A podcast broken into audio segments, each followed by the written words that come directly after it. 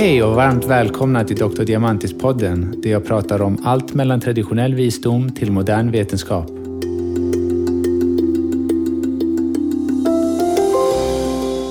När jag växte upp och blev sjuk tog min mor mig till mannen med den vita rocken. Han var äldre och hade glasögon och runt halsen hängde ett stetoskop som han använde på mig för att lyssna på mina lungor och hjärta när jag kom in. Han stack ofta ner en tops i halsen på mig medan han obekvämt tryckte ner min tunga med en vad jag var såg ut som vara en gammal glasspinne. Han sa alltid till min mor vad för typ av medicin jag behövde och lika snabbt som vi gick in gick vi ut igen. Jag var den så kallade öronbarn med återkommande öroninflammationer, röda och inflammerade halsmandlar och med en årlig lunginflammation. Varje vinter var det samma sak, man slapp aldrig undan den där antibiotikan. Varje kväll fick man kämpa med att svälja i sig de där tabletterna som såg så stora ut. Man tänkte att de skulle fastna i halsen och kväva en till döds.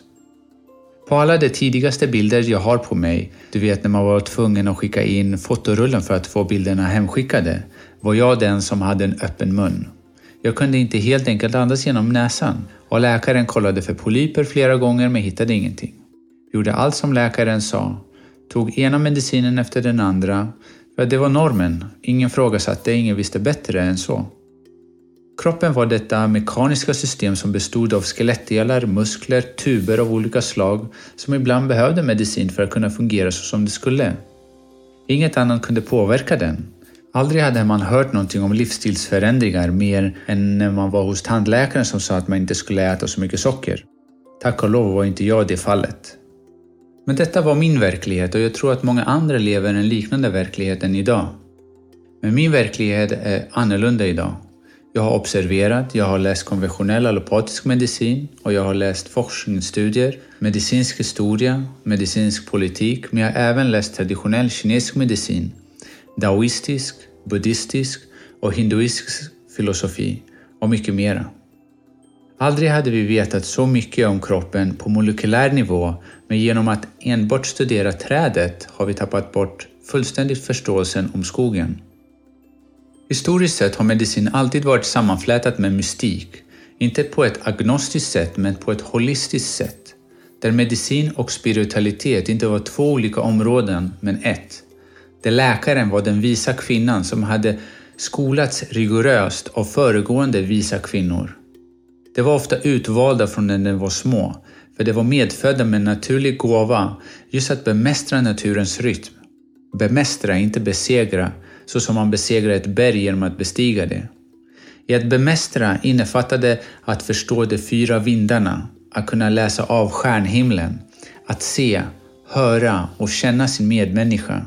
Inte med våra sinnen, men med hjärtat.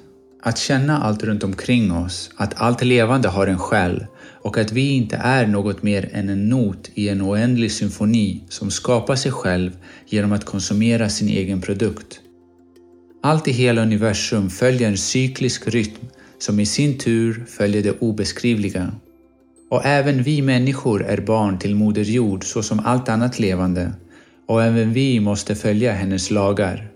Men att få en inblick i hur det är att uppfatta verkligheten som den är och inte hur du tror den är måste vi bli tysta. Inte fysiskt men mentalt.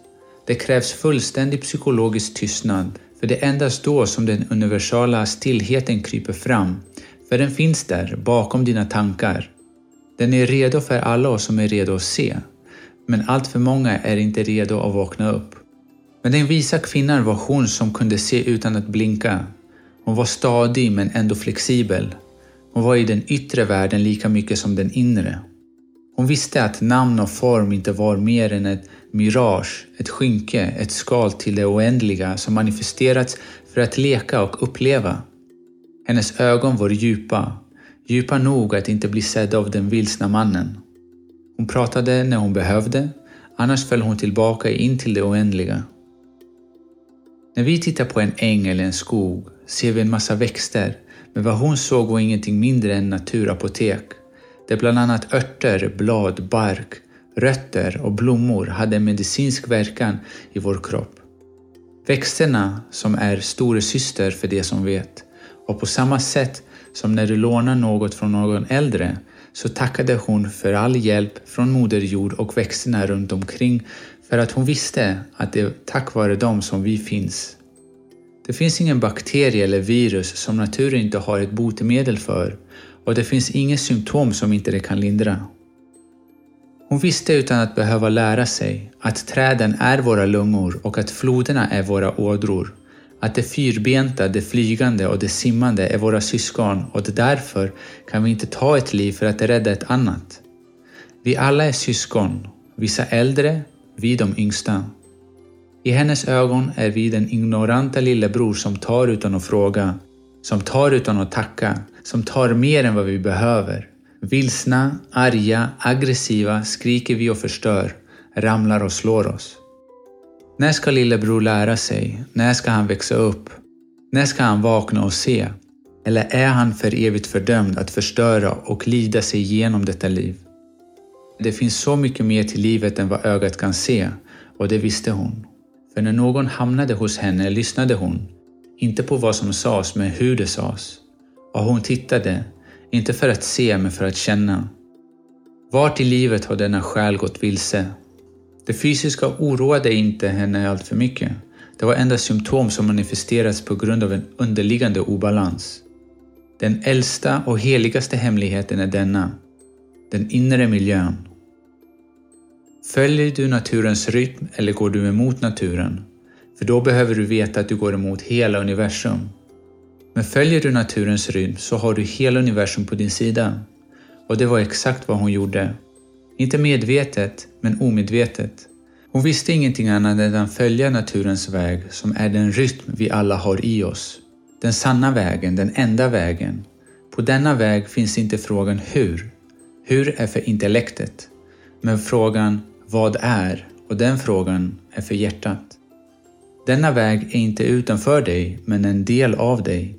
Så som varje droppe vatten är inte något mindre än hela havet i sig.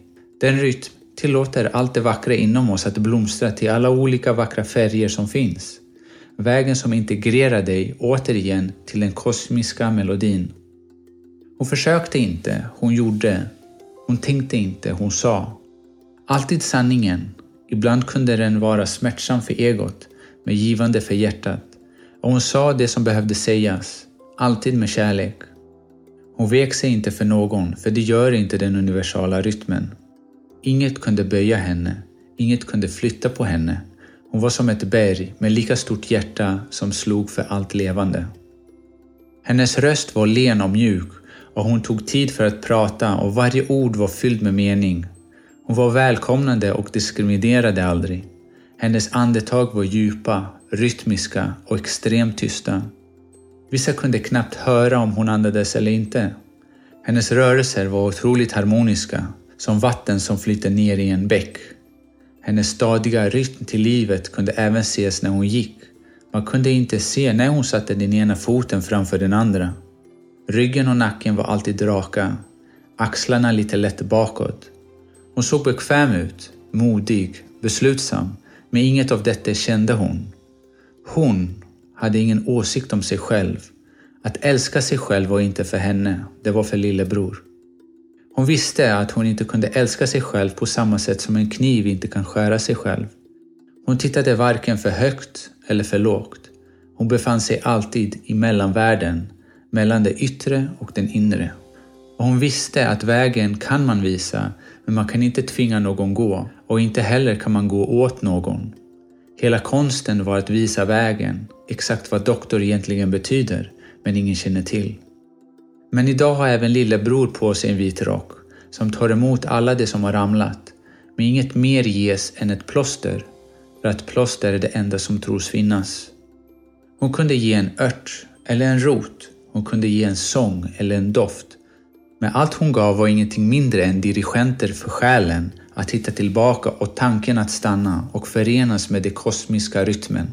Hon och naturen var så integrerade, så sammanflätade att hon kände när regnet var på väg, när vinden skulle bli som starkast.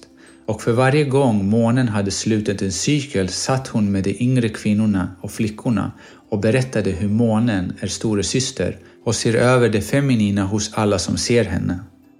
Och så som hela naturen anpassas till rytmen av de olika årstiderna så lät hon sig själv också förändras.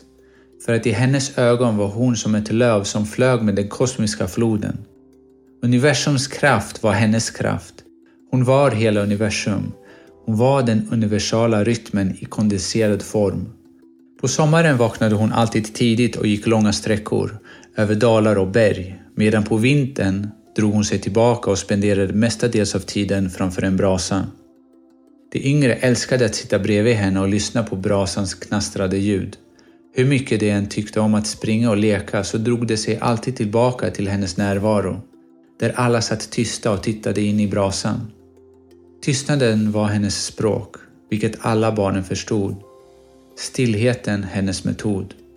Alla barnens sinne var fullständigt stilla i hennes närvaro. Men även vuxna tyckte om att sitta bredvid henne. Det var vana från när de själva var små. Hon sågs av många som en andra mamma, som man kunde gå till när man hade ont eller bekymmer. Tystnaden runt brasan bröt stundtals för att berätta om den universala rytmen. Hon använde sig av metaforer där hon blandade in i sina berättelser de olika djur och växterna som fanns runt omkring.